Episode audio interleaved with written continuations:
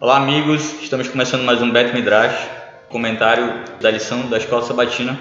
Hoje nós estamos aqui com o Gajo Pedrosa, William Cardoso e a nossa convidada especial, a Carla Loura, que é membro da Igreja do Morro da Liberdade aqui de Manaus, mãe do Johan e da Julie. e esposa do Miguel. Tá, Eu, eu, deixa eu me meter aqui já na tua apresentação. É, ela não é definida só como mãe e esposa, né? É. Tem a minha identidade, além disso. É. A Carla é psicóloga e ela vai trazer aqui o, a visão da, da profissional da área aqui durante o nosso comentário. Estamos muito felizes com a sua presença aqui. Obrigado por ter aceitado o convite. Muito feliz de estar aqui com vocês também. Essa semana eu tô inquieto aqui com esses, com esses temas, porque é, eu tô observando que tem muitas possibilidades de discussão, especialmente é, quando a gente parte dos conceitos assim que são conceitos iniciais.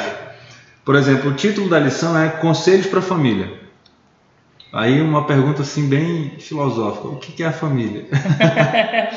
o que é, o que é um conselho? Né? O que é conselho? E aí, normalmente a gente, essas perguntas filosóficas, assim, elas são meio que a gente define a partir de conceitos muito gregos, né? Linguística, né? É, a linguística é profundamente influenciada pela filosofia grega. Mas a gente aqui vai fazer abordagens que são hebraicas, filosofia e linguística hebraica.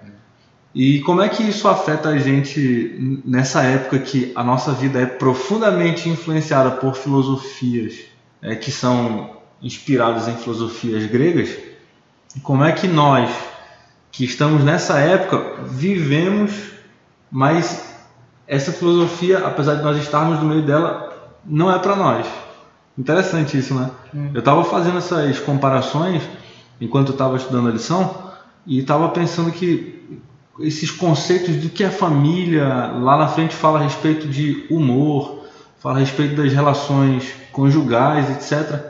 Eu estava pensando que, do ponto de vista hebraico, é totalmente é, distinto, ou, ou pelo menos a maior parte né, do, do conceito é muito diferente das, das exatamente dos conceitos filosóficos gregos, né? Hum. como a gente compreende hoje em dia.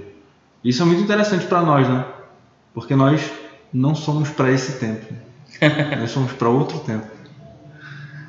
É interessante porque a, a lição traz um. Logo na introdução, ela fala aqui que não importa o formato que a sua família tem, você veio de uma família, não importa se você foi criado pelo pai, pela mãe, ou só pela mãe, ou pelos avós, ou teve uma família adotiva. O que importa é que você veio de uma família. Algumas mais funcionais, outras disfuncionais. E é interessante que na Bíblia, na Torá, a maioria das famílias era meio que disfuncional, né? Tinha muita briga, os irmãos brigavam com os outros, com os pais, havia, havia meio que uma confusão, então não é uma exclusividade da nossa época. Mas eu queria começar aqui o comentário é, sobre algo polêmico, né? A lição lá traz um, um assunto sobre as relações conjugais, o sexo, antes do casamento e durante o casamento e as relações extraconjugais. Eu queria que a Carla fizesse um comentário sobre isso e o William também. Bem, desejo sexual é uma necessidade biológica, né?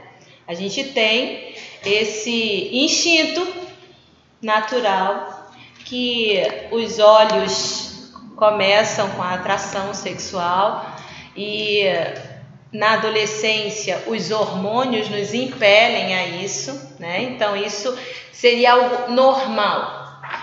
E Deus também nos fez biologicamente para o sexo, né? Nós não entendemos que sexo é pecado. O problema é quando o sexo ele é vulgarizado, ele é tido como uma fonte de prazer por si só e começa a ver o outro apenas como um objeto no qual eu utilizo para obtenção de prazer.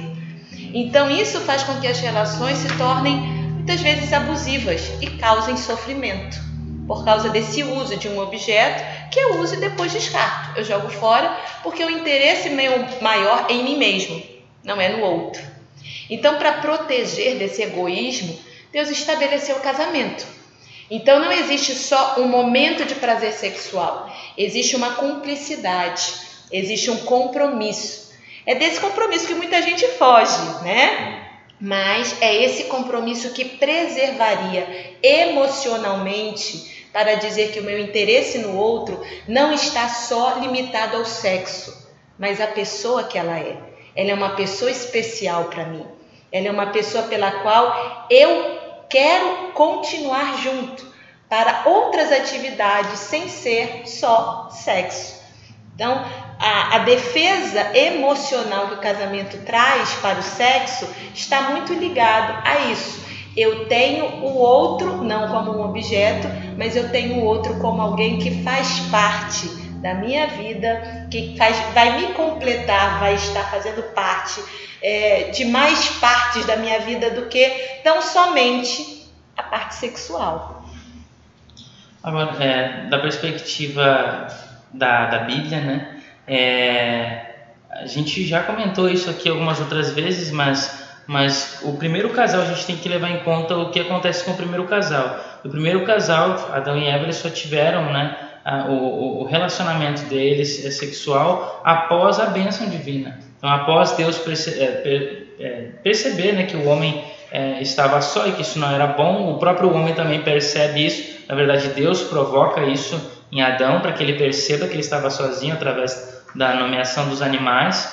E quando ele percebe isso, ele então é, Deus faz como um casamento a união deles e assim então é, é, depois disso o próprio Adão ele fala, né, que ela que aquela mulher ela era então osso dos ossos dele, carne da carne dele e agora ambos se tornariam uma só carne. Então a questão da do sexo é o momento em que o casal ele tem o máximo, o ápice da sua intimidade. E nessa intimidade eles se conectam um ao outro e eles assim é, é, efetivam a imagem e semelhança de Deus que eles pretendem representar na Terra. Então, no momento em que é, é, eu, né, qualquer pessoa, né, tiver um relacionamento sexual Uh, antes do casamento, na verdade o que ela está fazendo, biblicamente falando, é se casando.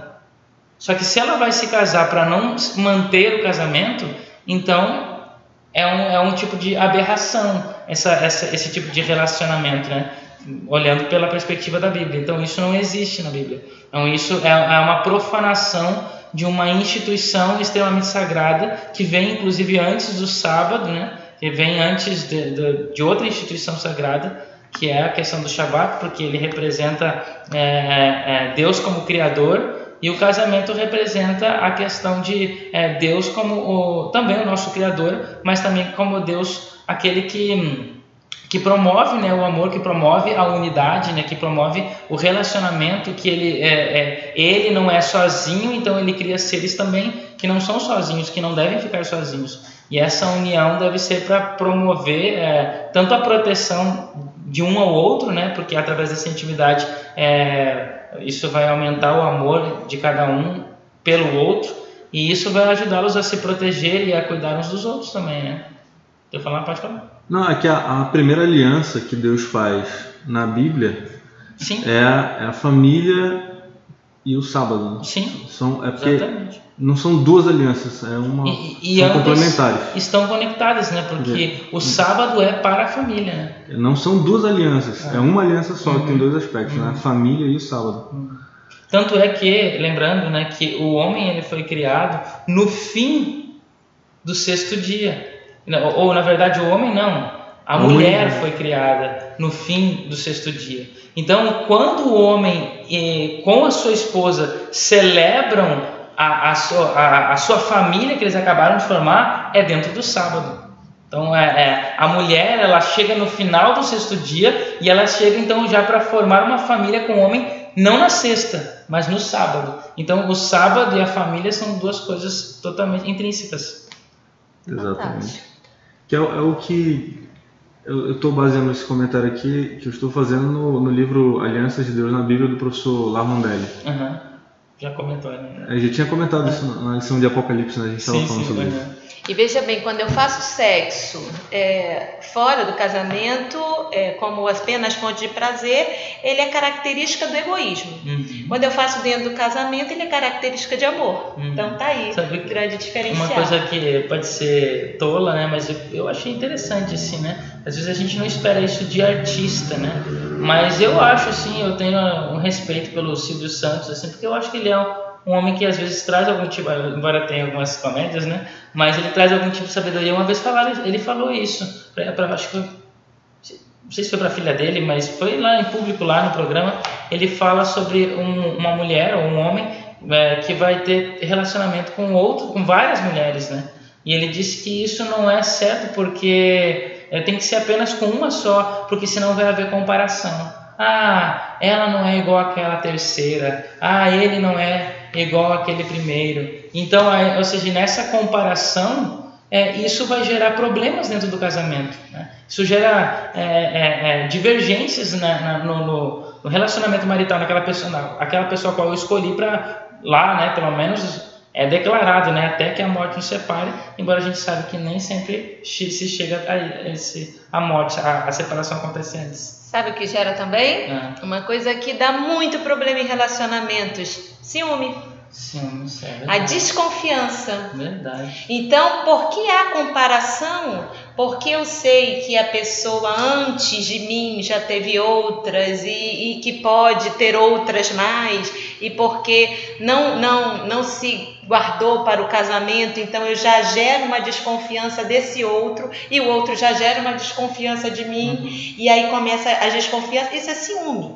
E o ciúme muitas vezes é causa de briga, de discussão e até de separação. A minha esposa ela não está aqui, infelizmente ela não pôde vir, né? mas ela estava me comentando sobre uma questão que é a seguinte, que é um estudo aí, eu não lembro, ela saberia explicar muito melhor do que eu, mas ela me, me mencionou que tem estudos sobre isso, mas é, que, que a mulher, ela falou da mulher, do homem, a minha eu não sei como é que funciona, mas a mulher, toda vez que ela tem um relacionamento, ela, ela assim, psicologicamente, ela deixa um pedaço dela lá. né? Então, e aí, então, e isso afeta a vida dela de alguma forma. Então, e, e não é positiva, né? não, é uma, não é positiva. Então, toda vez que a mulher tem um relacionamento, porque ela se entrega, né? Ela, ela quer ser desejada, né? ela quer ser amada. Só que se ela é só um objeto, então isso é uma frustração pós o relacionamento. Né? Sim. Uma, uma frustração muito ligada a uma desvalorização de si mesma.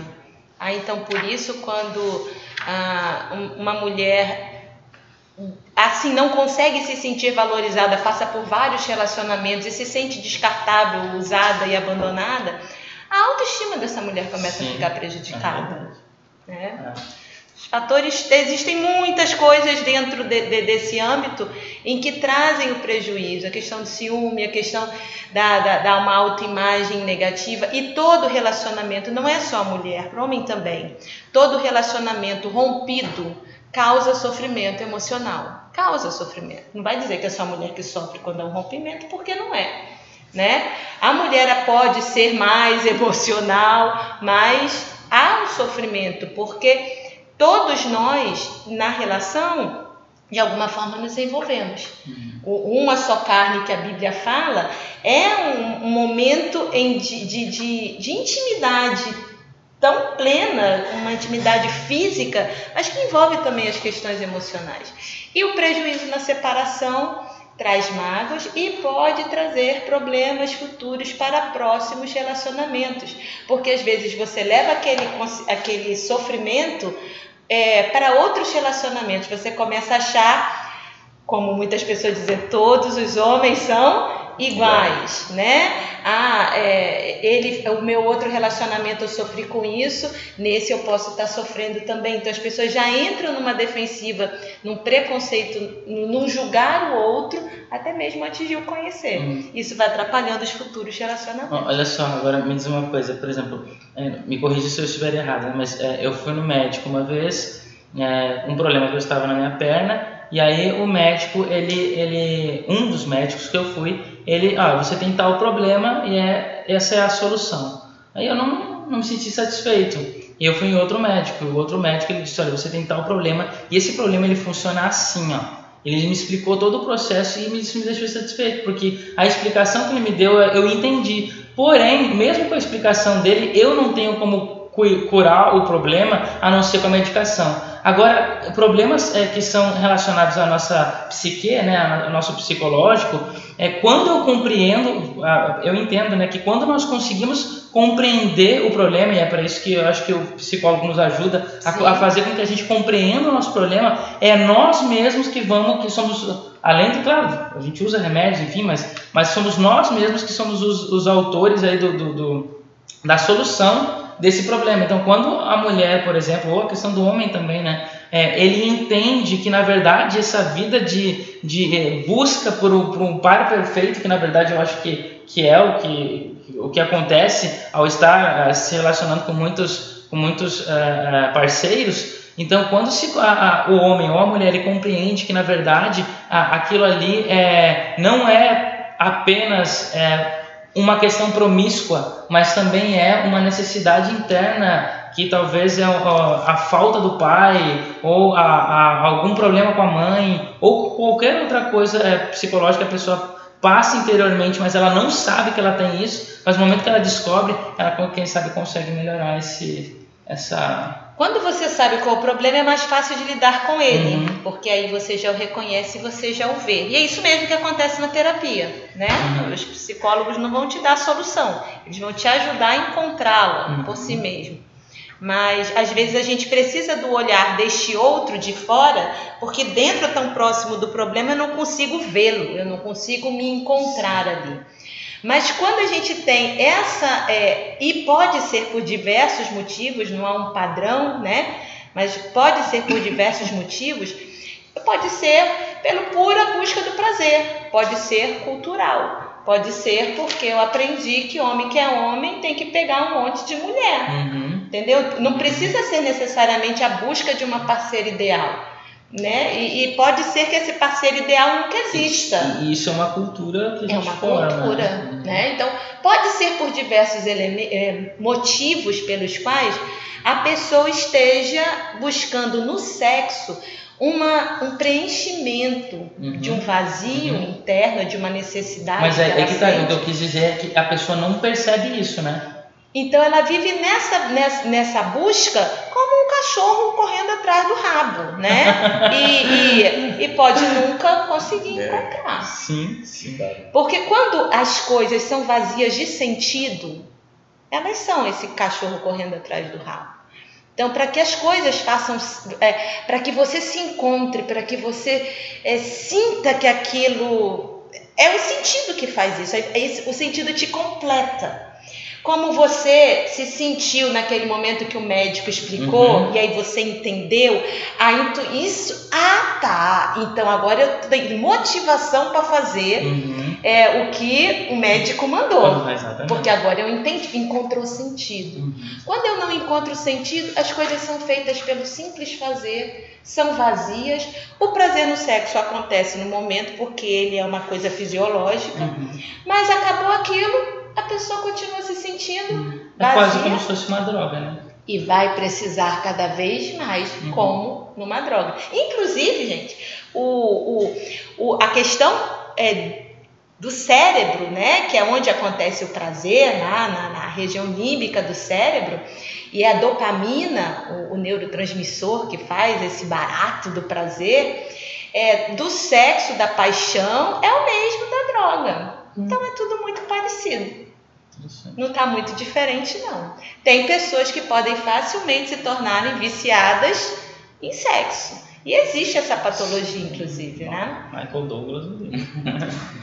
então, a, quando as escrituras elas falam para você, para você amar a pessoa certa, para você buscar a pessoa que você ame, que seja a pessoa com que você se case e compartilhe a vida, na verdade ela está querendo te prevenir de, de coisas que podem te prejudicar mais, mais na frente, né? E eu acho que legal a gente falar isso aqui. Quando você acha a pessoa certa, não é que ela é perfeita, mas é que ela vai te puxar para cima, ela vai te puxar para ser uma pessoa melhor. Uhum. Quando você está num relacionamento abusivo, um relacionamento com uma pessoa é, que te faz mal, né? Às vezes você não consegue se livrar dele, às vezes você acha que isso é amor, porque até entra a questão bíblica de que o amor tudo suporta, uhum. tudo sofre, tudo espera, né? E você entra num relacionamento abusivo que te faz sofrer, que te faz super mal, porque você acha que aquilo é amor, mas não é amor. O amor ele te faz bem. Uhum. O amor vai te ajudando a ser uma pessoa melhor. O outro, ele e, e, geralmente você pode perceber que os opostos se atraem, né? Você não procura uma pessoa tão igual. Tem que ter coisas em comum, mas em coisas que, por exemplo, que fala muito, geralmente fica com o que fala pouco, né? E assim vai. O que é muito agitado fica com o que é mais calmo. Mas isso ajuda num processo de equilíbrio. Uhum, sim, sim. Você, você não deve se escorar no outro, mas deve se a, aprender com o outro. E aí os dois vão se equilibrando e chegando a uma harmonia, se tornando pessoas melhores.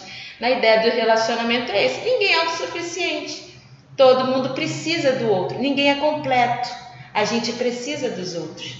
E nessa completude de um casamento, de um relacionamento, é super importante que a gente consiga encontrar é, é, esse, esse equilíbrio e nos tornarmos uma pessoa melhor. Se o seu relacionamento está te tornando uma pessoa pior, tem coisa errada aí que uhum. precisa ser tratada.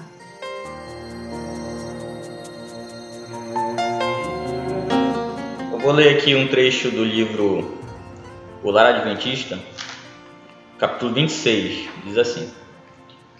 A condição física e mental dos pais é perpetuada nos filhos, e esta é uma questão que não tem sido devidamente considerada. Sempre que os hábitos dos pais contrariam leis físicas, os, o dano que fazem a si mesmo se, se repetirá nas gerações futuras. Pela cultura física, mental e moral, todos podem tornar-se cobreiros do Messias. Muito depende dos pais, depende deles se trarão ao mundo filhos que se mostrarão uma bênção ou uma maldição.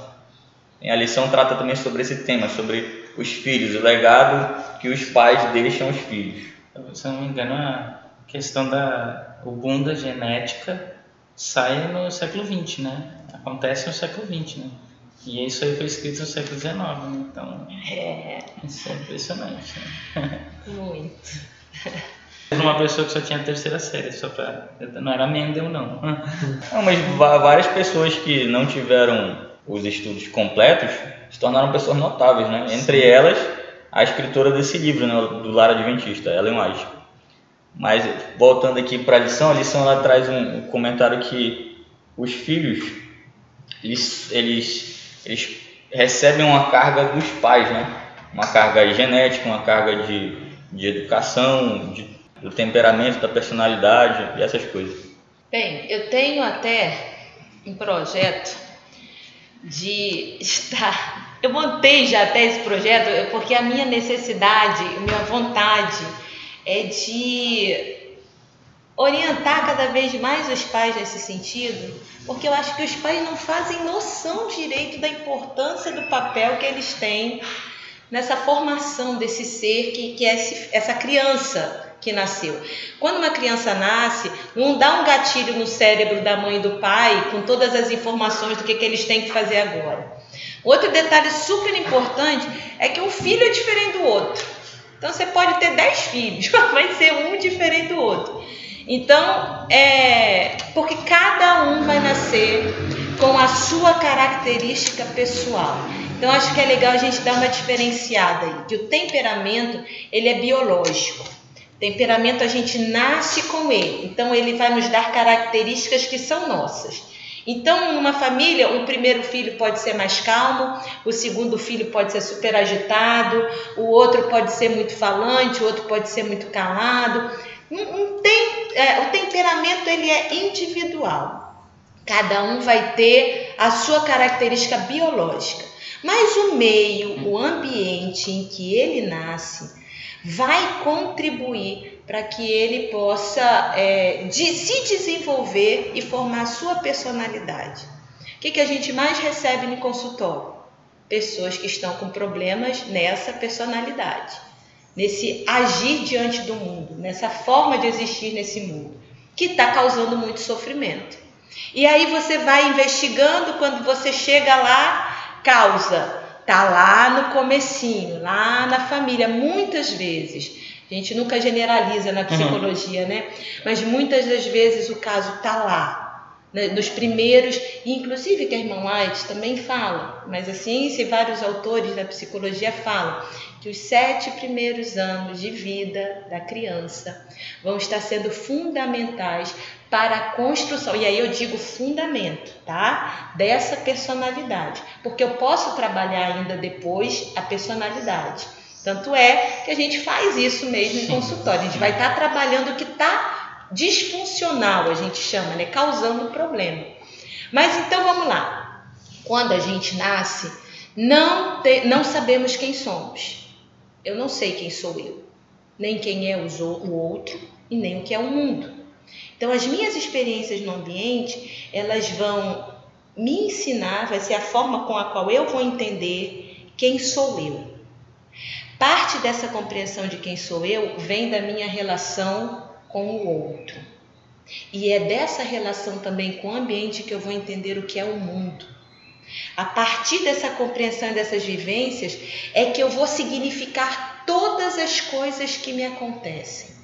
Então, os primeiros sete anos da vida, experiências que a criança tem, e desde o ventre, porque lá no ventre ela já recebe todas as influências, inclusive das emoções da mãe, se a mãe está passando por muita angústia, muito problema, por muitas, muito estresse, hum. ou se a mãe está calma, está de boa. Através dos hormônios, no caso. Do, não, dos hormônios e também quando a emoção da mãe está abalada, é, gera todo um desequilíbrio no humor, no desequilíbrio químico. E tudo isso acaba atingindo e impressionando a criança. Mas aí no caso, por exemplo, assim, e o pai, ele também tem influência sobre isso?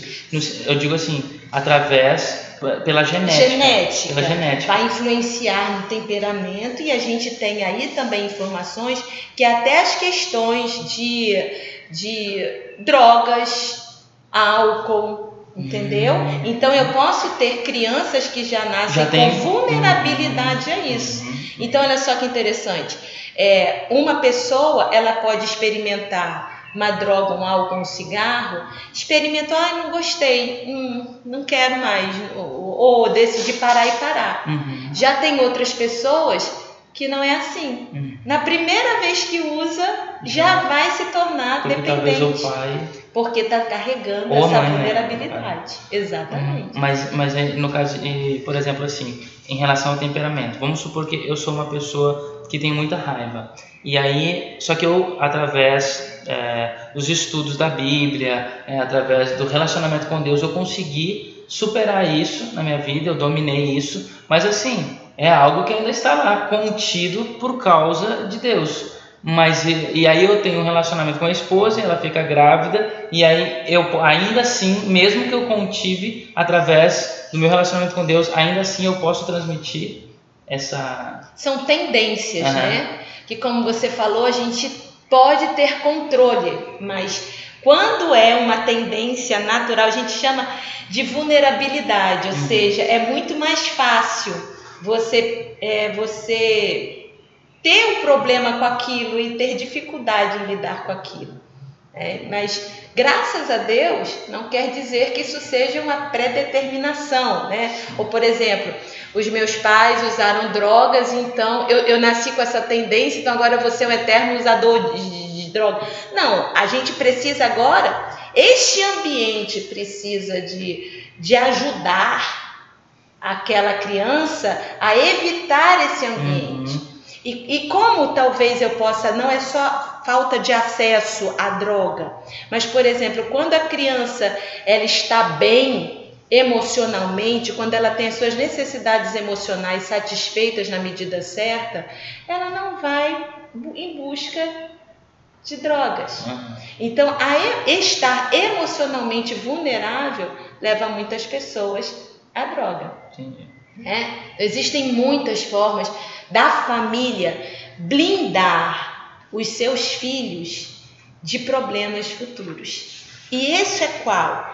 Qual forma é essa? É suprindo as necessidades básicas que toda criança tem no seu desenvolvimento normal. Entre elas, de segurança, de ser aceita, de ser é, cuidada, né, de ter as suas necessidades básicas satisfeitas, de colocar limites, uhum. né, de permitir que ela desenvolva autonomia e responsabilidade na medida certa. Todos esses cuidados de permitir que ela, que ela se expresse e que saiba lidar com as suas emoções, reconhecer suas emoções e saber lidar com elas. Tudo isso vai ajudar com que a criança cresça e se desenvolva de uma forma harmoniosa e com, que, com uma personalidade é, positiva, uma personalidade assertiva, Sim. né? Como a gente chama. Olha, então tu falaste aí sobre a questão da, da disciplina, né? Do de limite, né? Limite que lembra a disciplina. E a lição também trata sobre, sobre isso, né? E dentro da perspectiva bíblica, né, não apenas no livro de Provérbios que fala sobre a relação da, da disciplina, da importância do pai, o pai, ali no caso é, fala mais do pai, do pai corrigir o filho com a vara, a menção da vara, né, a palavra shevet em hebraico que é a, a, ideia de vara, né, do, ou também chamado de bordão no, no Salmo 23, né, e, e enfim, então a importância do pai utilizar a vara, ou seja, a disciplina para para é, limitar o filho, as ações do filho, para que não, não é, como tu disseste agora há pouco, ele não invada o espaço dos outros, né? Ou ele é, faça algo que, que prejudique os outros, que vai consequentemente prejudicar a si mesmo. E, e dentro da, da perspectiva bíblica, Deus ele é um, um pai, né? Israel é o seu filho, que ele chama, né, no êxodo de seu primogênito, filho primogênito, porque todos nós independente sendo sendo do filho de, de, sendo descendente de Israel não somos filhos de Deus mas então Deus ele disciplina o seu filho e uma dessas disciplinas aparece por exemplo tanto no livro de Levítico quanto no livro de Deuteronômio que é a questão das bênçãos e maldições uma a gente chama de paraxá que é a porção né, do livro de, é, de Deuteronômio que fala é, o nome da paraxá é Re, porque diz assim veja que eu coloco diante de ti as bênçãos e as maldições. Escolha a bênção para que vivas. Então, porque e, e, e, entre as maldições que são mencionadas estava a questão de ser arrancado da terra, levado para uma terra que não lhe pertencia e lá ter várias doenças, vários problemas e ser açoitado e maltratado pelo povo daquela terra. E de fato, o povo de Israel, é, no decorrer da história, se afastou de Deus através da adoração de ídolos, né, de outros deuses, foi então recebeu a disciplina de Deus, açoitado, né, é,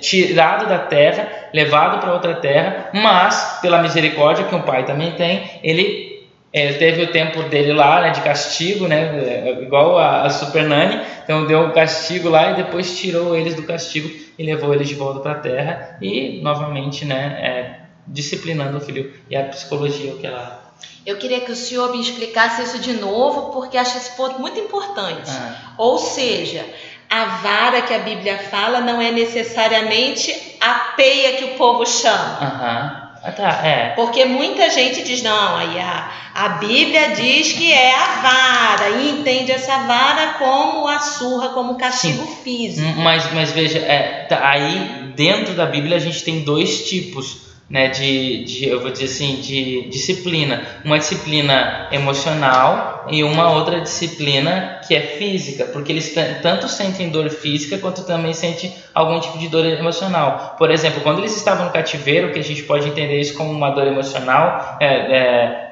é, sem, sem, sem, primeiramente eles foram conquistados. E muitos morreram. O templo foi destruído, a cidade foi destruída. Então você tem, por exemplo, uma, um, um salmo que foi construído no cativeiro. Ó, oh, se eu me esquecer de ti, Jerusalém, que a minha língua se apegue ao céu da minha boca e que a minha mão encolha se um dia eu vir esquecer de ti. Porque era uma dor que eles sentiam porque eles não estavam na terra e mesmo que estivessem lá, a cidade santa estava destruída. Então eles tinham uma dor emocional grande, né, psicológica, porque eles estavam presos num lugar onde eles não queriam estar, né? Mas ao mesmo tempo a morte de muitos e, e até mesmo é, é, é, prisão, enfim, é, é, é, foi também um tipo de, de, ou doenças que Deus fala que que daria, traria doenças para eles é, é um tipo de, de açoite físico, né? ou seja, peia, né? Então é uma peia, é, é um açoite físico, mas eles também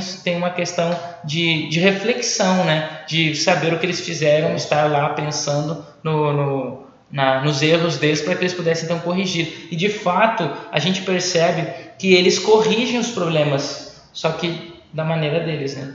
Não é o, não é o galho de goiabeira, não, né? Não. o galho quer fazer uma pergunta. Vai, na, na, verdade era um comentário que o, o Rocha acabou entrando no que eu queria comentar.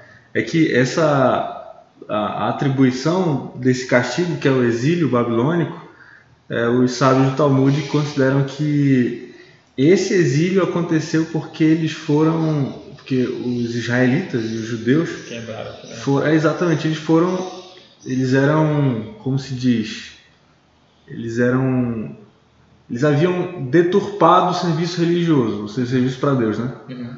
Então, que é a quebra da a primeira tábua exatamente é, a quebra da primeira é, porque, tábua assim, e quando eles... houve, do, houve dois templos exato o primeiro templo foi por causa da é, do mau relacionamento com Deus. E o segundo, e o segundo pelo mau relacionamento com, com os outros, humanos. exatamente. Que, mas aí que está, que é o que eu estava falando. O, o, segundo levou esse mau relacionamento com os seres humanos. A destruição do templo, vocês a, estão falando. É, a destruição do templo.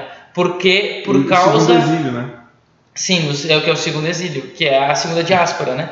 Então, mas isso aconteceu exatamente por causa é, de uma tentativa de corrigir os erros do, do, da, da, anteriores. Então, qual foi o nosso erro? Nós abandonamos a lei. Agora a gente supervaloriza a lei, cria a chamada cerca ao redor da lei. Só que nessa cerca, eles então menosprezam os outros que não conseguem fazer aquilo que eles conseguem fazer, os fariseus, por exemplo. Né? E era aí, aí, que eu queria chegar, Sim. exatamente. Tu foste direto no, no, no ponto. Porque é a ideia do, do... Super disciplina. Exato. Eles foram castigados, eles compreenderam que o, o prejuízo que eles tinham sofrido durante tanto tempo de cativeiro era um prejuízo em decorrência do erro que eles tinham cometido e aí eles foram castigados. E eles se comportaram uhum. de maneira a evitar errar de novo. Só que erraram. Só que é, eles erraram. Corrigindo aqui. Exageraram para outro lado. Né? Agora, a psicologia ela vai estar, tá, alguns até falam, ah, a psicologia diz que não pode bater e coisa e tal. Bem, a gente precisa entender uma coisa importante. A gente vê que muitos pais vão para uma agressão física com uma criança, que é uma violência. Então, a primeira coisa a se combater é isso. A correção da educação tem nada a ver com violência, uhum. tem nada a ver com uma, um abuso da autoridade. De autoridade né? O que a gente entende é que precisa haver limites e a criança precisa entender que cada, cada comportamento tem uma consequência. E quando ela se comporta de forma adequada, dentro daqueles limites, que respeita o limite dos outros, ela vai receber uma recompensa. E agora, se ela quebra ou passa desses limites ou se comporta de uma forma inadequada, ela tem consequências. E essas consequências não necessariamente precisam ser físicas. Elas precisam ser de tal forma que a criança consiga entender. Muitas das vezes, uma conversa já pode resolver. Em outros casos, pode precisar de um castigo, como Deus fazia com o povo de Israel, né? Ou como você citou a Super Nani, que coloca a criança ou tira da criança alguma coisa que ela, que ela gosta e tal. Mas que existem outros caminhos uhum. para que a criança entenda que aquele comportamento dela não foi adequado e que busque a mudança. Uma, uma vez, cara, eu ouvi uma palestra aqui falando sobre família e eu achei muito interessante porque eu me, me é, é que é, o, o chapéu serviu, né, para mim. E, e, qual foi a palestra? O teor era o seguinte, que ah, os nossos filhos não devem ter medo de nós. Isso. Né? E, porque quando o filho tem medo, então a disciplina não tem é, efetividade. Está sendo abusivo. Exatamente, porque se o meu filho é, é ele tem medo, eu digo para ele não fazer, ele não faz por medo. Mas se eu virar as costas, ele, ele me desrespeita. É. E aí, se é pela coerção, você vai ter que viver vigiando o seu filho 24 horas por dia para ele não fazer aquilo uhum. que. Então ele não aprendeu. Uhum. Não houve aprendizado. Não houve mudança de comportamento. E o nosso objetivo na educação é fazer com que a criança aprenda e, e tome para si, faça parte dela. Quando isso acontecer, não precisa ter ninguém olhando. A escolha vai ser dela. José. José, quando chegou lá no meio, não tinha ninguém olhando. O pai dele não estava lá. Mas aquilo já fazia parte dele. A decisão foi dele. E esse caráter formado foi um caráter formado nos seus primeiros anos de vida. Por isso é muito importante esses primeiros anos de vida que os pais têm nessa construção desse caráter, do seu filho conseguir entender que não é porque, porque vai te deixar zangado, não é isso. É para o bem dele. Ele errou com 10, mas acertou em um, né? e quando a criança se sente amada, entendeu? Ela vai conseguir entender que o que você pede para ela é para o bem dela. Não é algo, por exemplo, a gente vê hoje o estresse da vida, muitas vezes a criança apanha e não sabe por quê. Aliás, às vezes ela apanha de graça, porque o pai está frustrado, chateado com o que aconteceu com ele lá fora né? Chega em casa frustrado, qualquer coisa que a criança faz, ele vai e desconta na criança. E está apanhando de graça. A repreensão, o castigo, não, só, não surte um efeito positivo nele. Pelo contrário. Sim. Ele fica desentendido, ele fica sem norte, ele não consegue entender e fica sem a, o valor da disciplina propriamente dita. Né? O livro de Provérbios ele traz uma, digamos assim, a, a nota do, do livro de Provérbios é que o pai ele tem que tirar um tempo para dedicar ao filho para ensinar ele. Uhum. E hoje em dia a gente vê isso muito pouco. O pai dedicar um tempo para ensinar alguma coisa para o seu filho, para criar um laço, como a gente falou nas lições anteriores. É, essa, esse tempo que é reservado para o pai e a mãe dedicarem um tempo para criar um laço com o filho é extremamente importante para que é para que ele tenha relacionamentos quando ele for mais jovem, mais adulto, saudáveis, né? Essa questão de, de ele conseguir atender, é, entender os limites e respeitar os outros, ele vai ser muito importante porque quando eu não consigo é, reconhecer a, a, o direito do outro, o limite do outro, eu começo a ficar abusivo eu começo a achar que todo mundo tem, eu, eu me sinto reizinho, que todo mundo tem que me servir. O mundo está ficando muito cheio de pessoas assim. E o problema é que as pessoas acabam sofrendo muito com isso, porque essas pessoas se tornam insuportáveis. A sociedade rejeita esse tipo de pessoas. Então, quando os pais não conseguem dar esses limites, a criança não consegue desenvolver o autocontrole, ela fica com uma disciplina insuficiente, então a vida dela não consegue progredir, está sempre o tempo todo é, sendo rejeitada, ficando de lado, porque não sabe lidar com as pessoas, lidar com respeito e com os limites. Então traz um prejuízo enorme. Isso acontece tanto com os pais que são é, indulgentes, né, negligentes, deixam a criança ao seu bel prazer, quanto aqueles também que têm uma super proteção. Então eles acabam gerando na criança essa falta de limites. Ou limitou demais, ou não deu limite nenhum. E os dois vão trazer prejuízos para essa pessoa durante a sua vida adulta.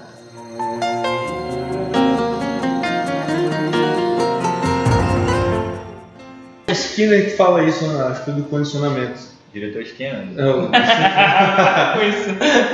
É, quando eu citei isso para meus alunos, eles, eles associaram ao vetor do Schifferman. Ele é considerado um, um, personagem importante na psicologia Sim. e na educação, na psicologia da educação. Então.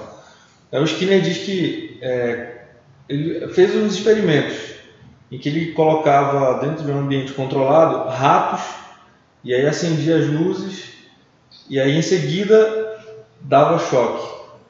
E aí os ratos que estavam no ambiente controlado levavam choque. Esse choque vinha por baixo, né, como se fosse no chão, dava choque nos pés. E aí, com o passar do tempo, os ratos sabiam que quando acendesse a luz, em seguida viria o choque. E aí ele percebeu que se ele acendesse a luz, mas não desse o choque, os ratos é, se é, preparavam para levar o choque, eles pulavam para não levar choque. É a mesma coisa que acontecia com o cachorro, né? No ambiente controlado, ele oferecia um, um petisco para um cachorro acendia a luz, aí depois oferecia um petisco para o cachorro. E aí depois os cachorros sabiam que quando acendia a luz, eles iam ganhar um petisco. E aí daqui a pouco ele acendia a luz, mas não oferecia o petisco. Mas os cachorros se preparavam, salivavam, né? Para comer o petisco. E aí ele faz uma, uma construção teórica para explicar isso. A mesma coisa acontece na educação das, das, É. das pessoas. Né? É, é polêmico aí, mas. Funciona como um não, não princípio. vamos- não, Porque- não vai. Aqui no final das contas, é, muitas vezes as, as formas de educar elas são é, condicionais, elas, elas levam aqueles que estão sendo educados a, a obedecerem certos tipos de, de comportamento, de, é, de estímulos, né? Uhum. Eles reagem a certos tipos de estímulo. Quando muitas vezes eles precisam, na verdade, aprender a reagir e interpretar situações de maneira variada. Não importa se a pessoa que educou ele está lá, estará lá no futuro para ajudá-lo ou não, né? Ele vai estar preparado.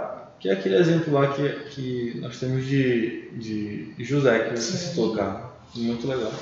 Essa é a, é a, a terapia comportamental, né? baseada em Skinner. Esse estudo do cachorro foi de Pavlov. Ah, né? Pavlov, é. Ele que Já. descobriu essa, essa, essa. E foi por acaso, inclusive, que ele descobriu, não foi proposital. Mas aí, realmente, a gente pode ser condicionado. A gente se condiciona a muita coisa.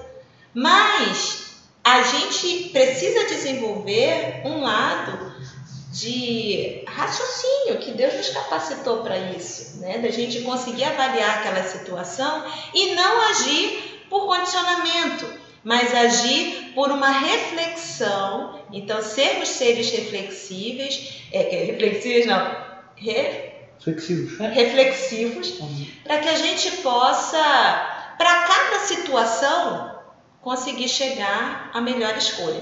Eu acho até que aqui é interessante o seguinte a gente falar.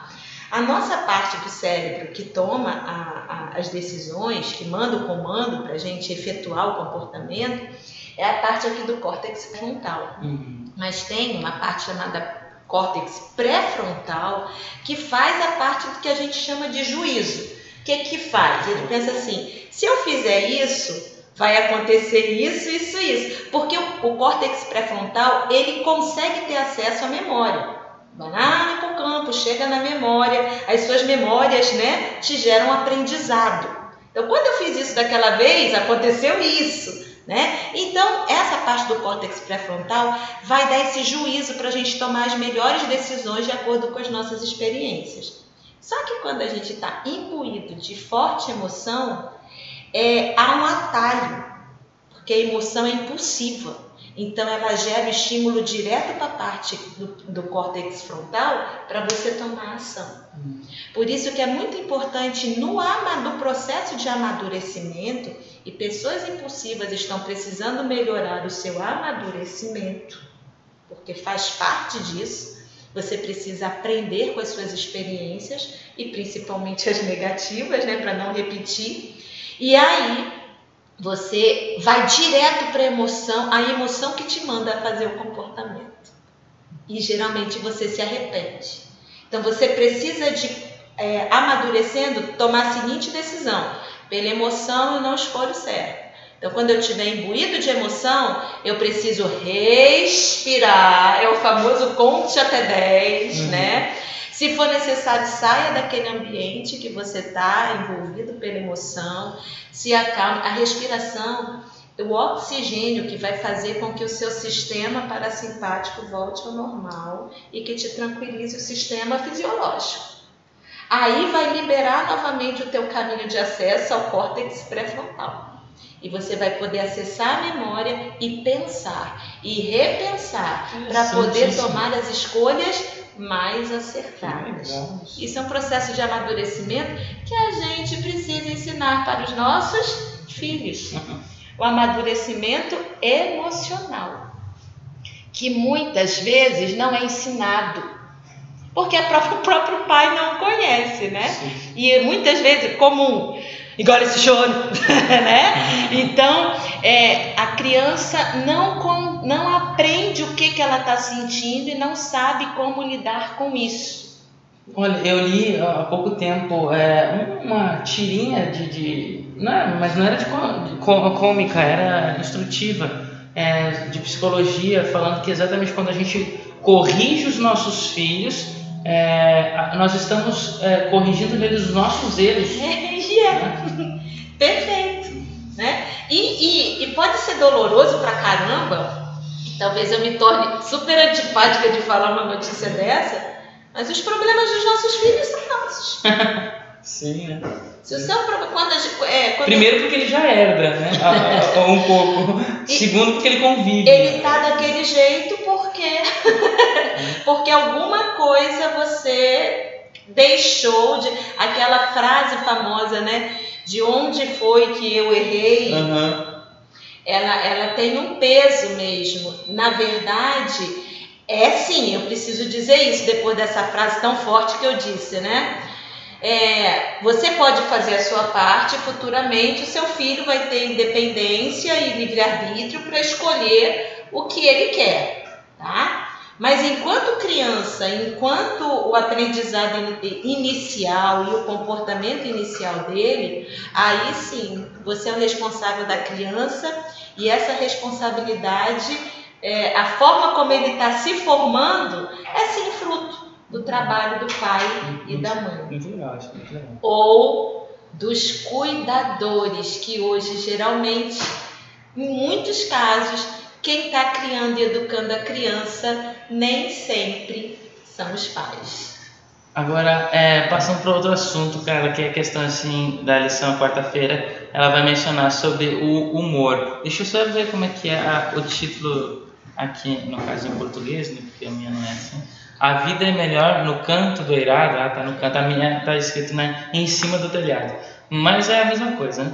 É, é, e aí, que fala ali do humor, né? E, e dentro das escrituras, não somente no livro de provérbios, mas a, a, a Deus, ele é apresentado como um ser humorado. Em vários momentos, Deus tem uma questão a, a, humorística assim da parte dele, ou até muitas vezes ele é irônico, ele é sarcástico ah, algumas vezes, que a gente pode até pensar, nossa, Deus sarcástico. Sim, Deus é sarcástico em vários momentos. Por exemplo, né, que olha, vocês querem codornizes para comer? Pois eu vou dar codorniz até você sair pelos vossos narizes. Né? Então, toma, então, então é, a gente tem hoje na cultura turn down for what, né? Então, é, Deus dá, dá umas sacadas assim é, um outro episódio, Jesus, por exemplo, né, a gente chama Yeshua, ele tem vários episódios, um deles que eu acho fantástico é aquele que perguntam para ele, né, olha, os teus milagres, os teus, os teus feitos, é do céu ou da terra?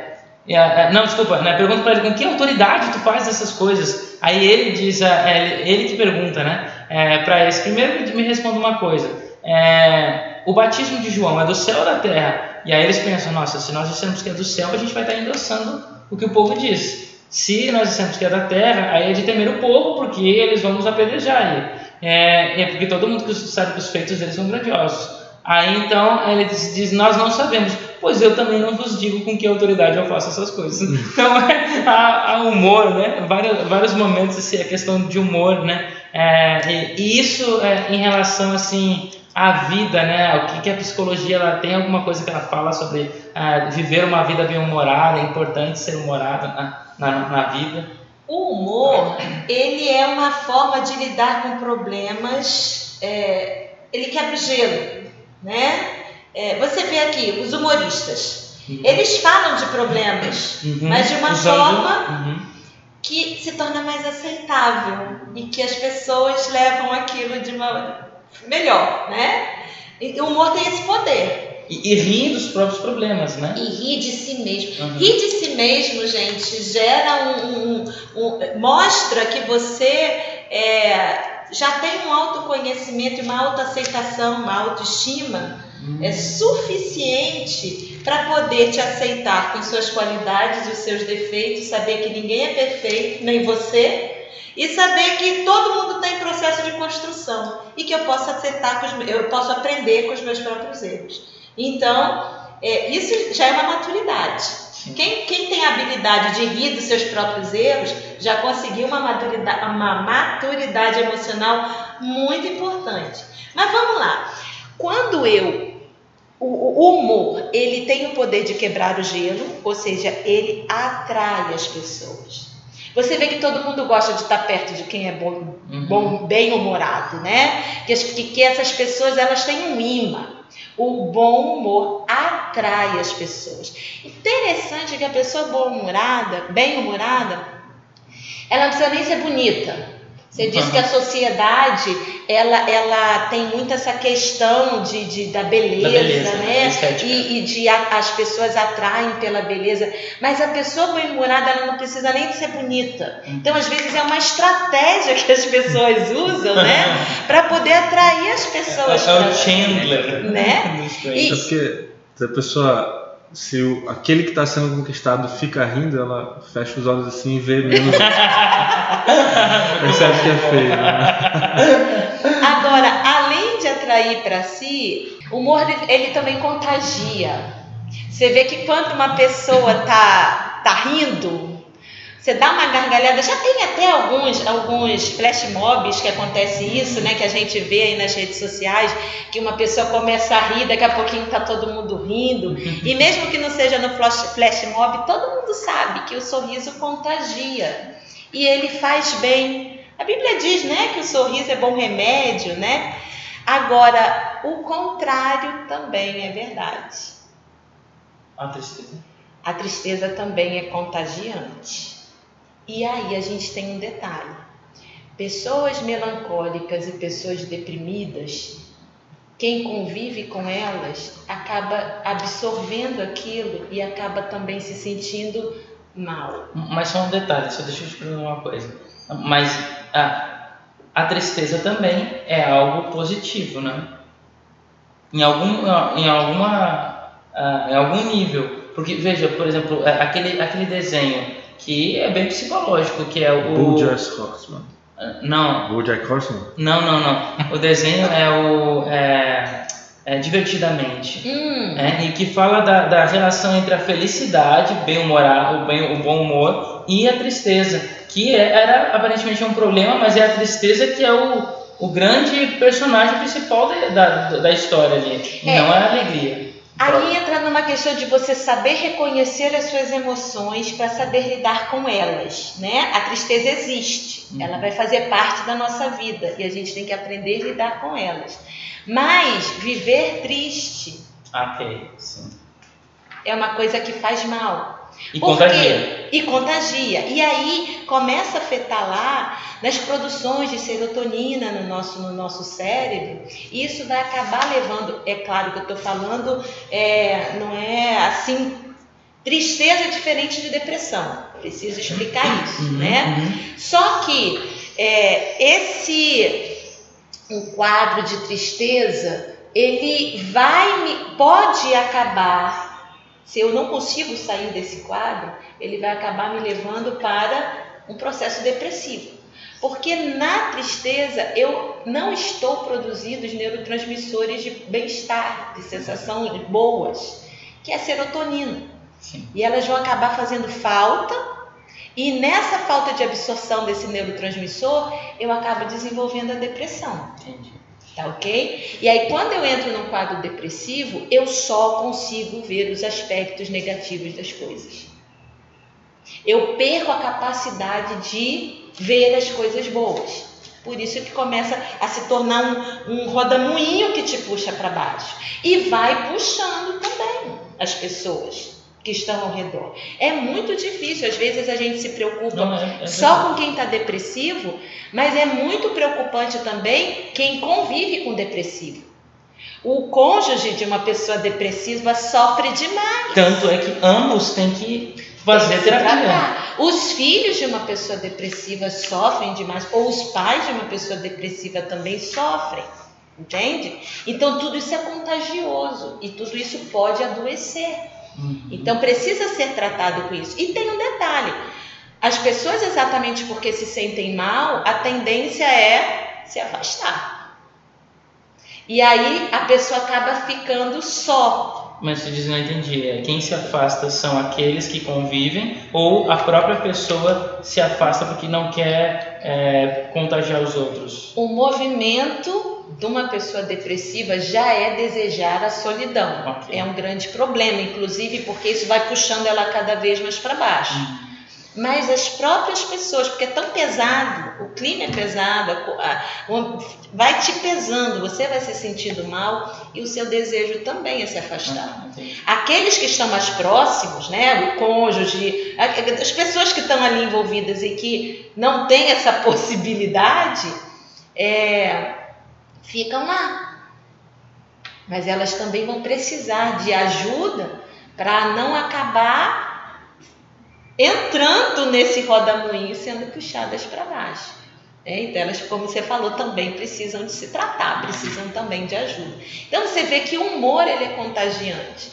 Então, uma família, ela precisa é, entender a importância de sempre buscar manter um ambiente harmonioso, alegre, para cima, para contagiar os outros, né? E geralmente a responsável por isso, né, é do, do humor da casa, geralmente é a mulher. Né? E quando a mulher está de bem humor, todo mundo fica de bem humor. Quando Isso é a mulher está de mau humor, É, é- né? é é, é pesado, é pesado. Por isso que ela deve ser bem tratada no período da. Que tem a famosa e terrível TPM, Dá né? chocolate para aumentar a serotonina. Pois é, então é, ela ter esse cuidado e até se tratar se sofre disso, mas está buscando levar o humor da sua família, da sua casa para uma coisa mais agradável, mais feliz, vai ser um grande ganho para todos.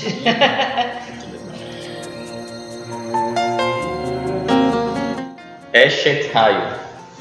Em Provérbios capítulo 31, versos 10 até o verso 31, traz um poema sobre a mulher virtuosa, que é um poema que cada verso tem um, começa com uma letra hebraica, né? com o alfabeto hebraico, né? o Aleph, Bet até a última letra Taf. E ele traz aí um louvor à, à mulher, né? É uma mulher que trata dos negócios dela, que cuida da família e tudo mais. É interessante que na, na liturgia judaica aqui, que nós convivemos mais perto, esse poema ele, ele faz parte do, da sexta-feira à noite de uma família judaica, né? O marido, ele canta esse poema para sua esposa na noite de, de sexta-feira. Sim, é, o que eu ia dizer é que é, esse é uma cerimônia que a gente é, realiza sempre, né, que chama-se Kabbalat Shabbat, que é o momento da recepção do sábado. E após os serviços de, de adoração a Deus, então é feita uma cerimônia chamada Kiddush, que é o, o fechamento, é a santificação do tempo, que é feita através, inicialmente, com as bênçãos que se dá para os filhos, a bênção para a família, que é baseada em número 6, na bênção sacerdotal, e depois de, de, de algumas canções, né, como é, o Shalom, a, Shalom Aleno, né? É, Shalom Aleichem.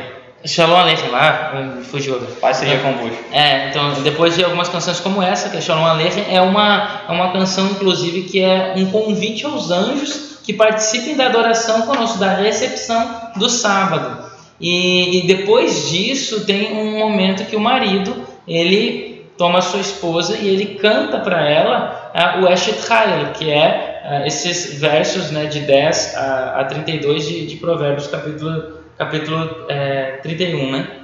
E então, é, e, essa, e essa canção é exatamente falando né, de, de uma mulher que ela é, é ela é, é, bem, bem resolvida na sua casa, ela, ela, ela, ela cozinha, ela é, ela é forte, ela recebe os estrangeiros, ela, ela se veste bem, ela veste os outros também. Ela é a diretora, a chefe de um, de, um, de um lar, extremamente responsável.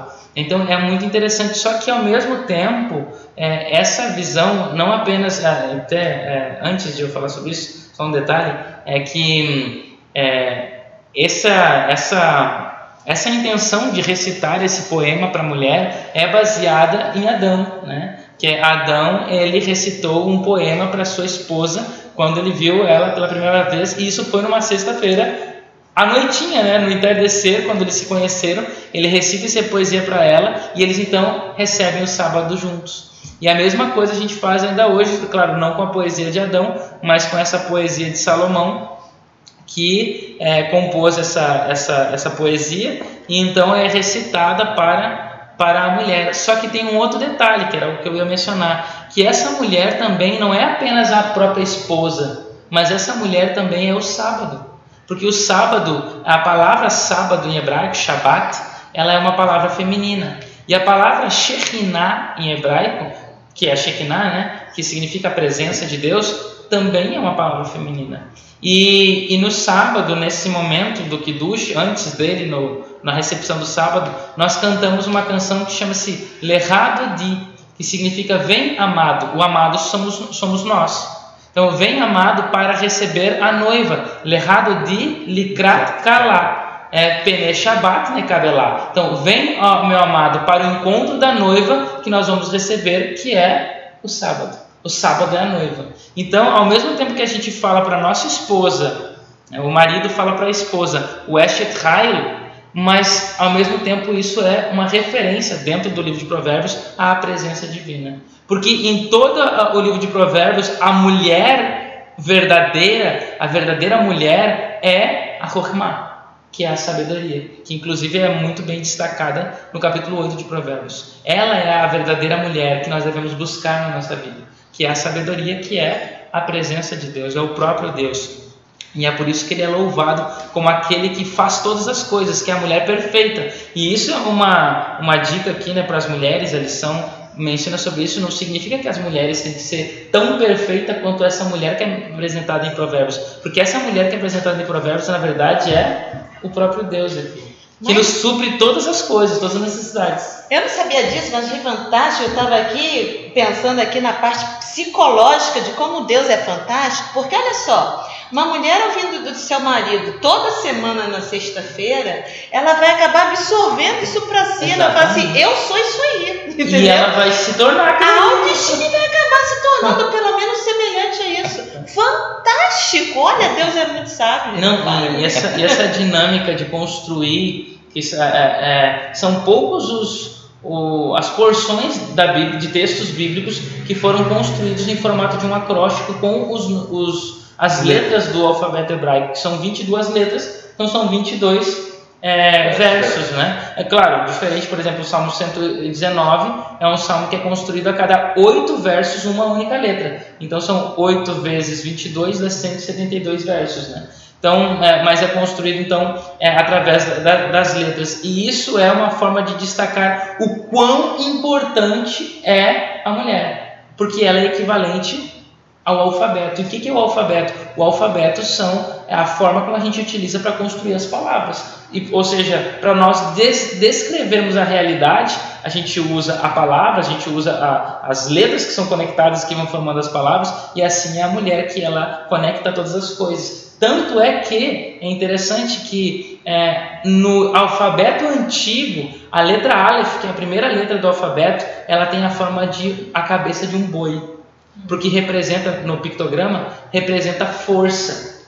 E a letra M, né, é, é, é, que seria equivalente ao M, que é a letra Mema, é, e que inclusive a gente escreve hoje, né, do jeito que escreve, que é o mesmo formato antigo, o pictograma é o formato de uma onda de água, onda do mar, onda de água, porque representa água. E no passado, a construção da cola era feita com água, a base da cola antiga era feita com água, hoje não, né? não sei, na verdade, não sei.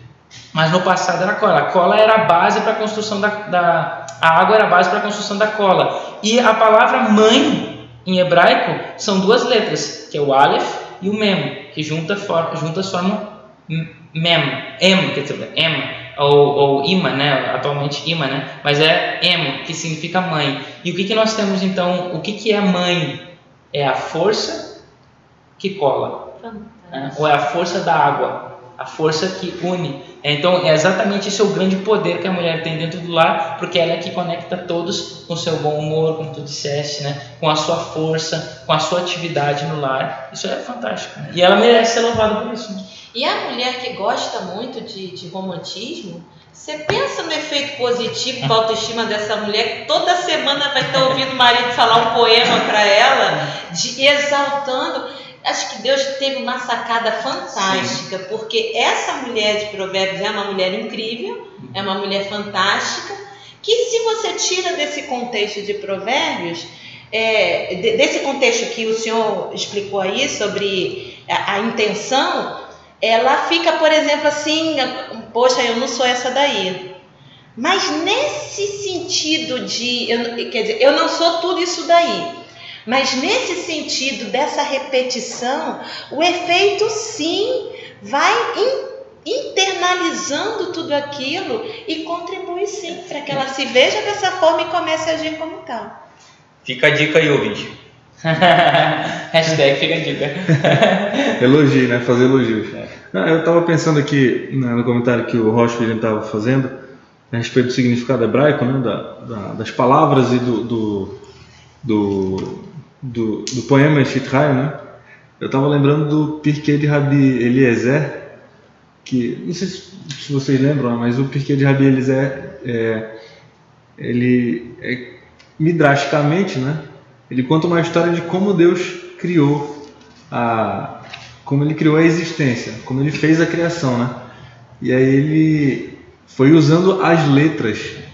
Uhum. Ele foi usando as letras, que são as palavras, obviamente. Né? É, a Torá era como se fosse o seu manual de, de receitas, né? é. né? o seu livro de receitas, e ele ia construindo, né? Exato. Ele aí tem assim, alegoricamente vai Sim, claro. o, o conto vai dizendo que as letras conversam entre si, conversam com Deus e pedem permissão para ser a primeira a ser usada, etc. E aí, no final das contas, ele usa a única que não pede para fazer nada, né? Que é o pé. Que é o. É, exatamente. E aí, é, eu estava pensando que o, esse poema de Provérbios é essa representação, né? Sim. Agora... Cada, cada verso é uma letra, cada verso. Então, o poema todo fala sobre a mulher. Uhum. Então, a mulher que é o amálgama da, da criação. Né? Sim, né? e, e, veja assim, é, olha a grande, a mulher ela traz bênçãos dentro do lar.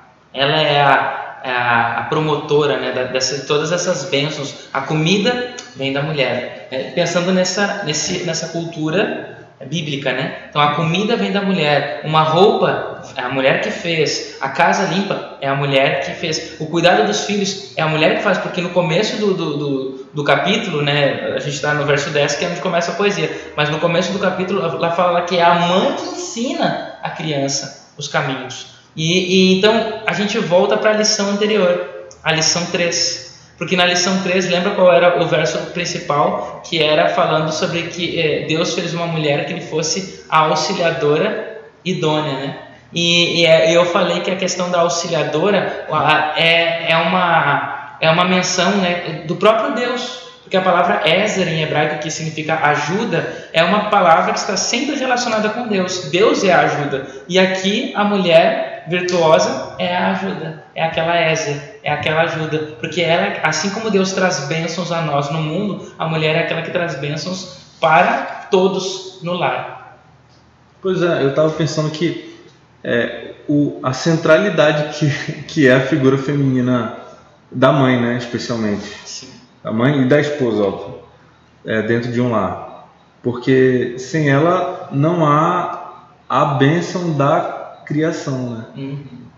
E, claro, né, é a mulher que tem a maior proximidade com o Criador, porque embora a criação de uma, a formação de uma criança é feita é, por um pedaço do homem e um pedaço da mulher, mas é dentro da mulher que tudo acontece e é ela então que que gera. Né? Então ela tem uma ligação com Deus muito mais relevante do que o homem. Né? ela está mais conectada e é por isso que ela é uma figura é, divina dentro da, dentro da história, né? dentro da existência, né? não apenas só da casa, mas da existência. É o que existe mais próximo do divino mesmo. É, é. Bom, vamos nos despedir fazendo uma recomendação para os nossos ouvintes.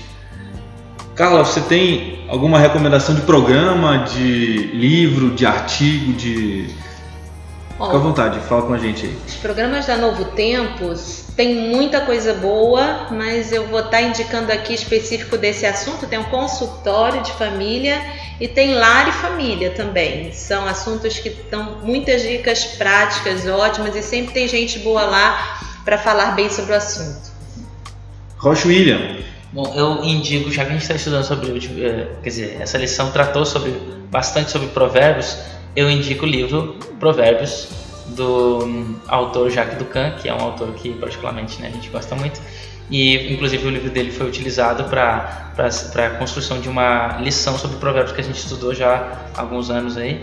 E esse livro é, é Proverbs, né? Tá em inglês, mas ele é, pode ser encontrado como um e-book no, no, no Kindle, né? E é bem baratinho e também bem, fin, bem fininho, né? bem rápido de se ler ele. E de repente também o comentário da é genial, comentário né? bíblico também, né, da, da Igreja Adventista a respeito de provérbios. Sim, é verdade, tem comentário bíblico adventista. Interessante. Jonas? O Lar Adventista, o livro que eu, que eu citei, da escritora Ellen White. Bom, amigos, nós ficamos muito felizes de compartilhar esses momentos com vocês.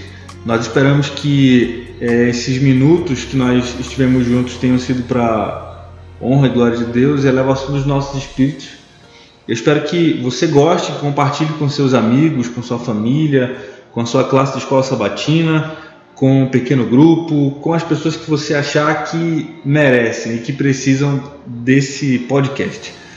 Nós somos o Bet Midrash, um programa da comunidade judaico-adventista de Manaus, pertencente à Associação Central Amazonas da Igreja Adventista do Sétimo Dia nós estamos muito felizes de compartilhar esse programa com vocês e esperamos que você nos acompanhe nas redes sociais.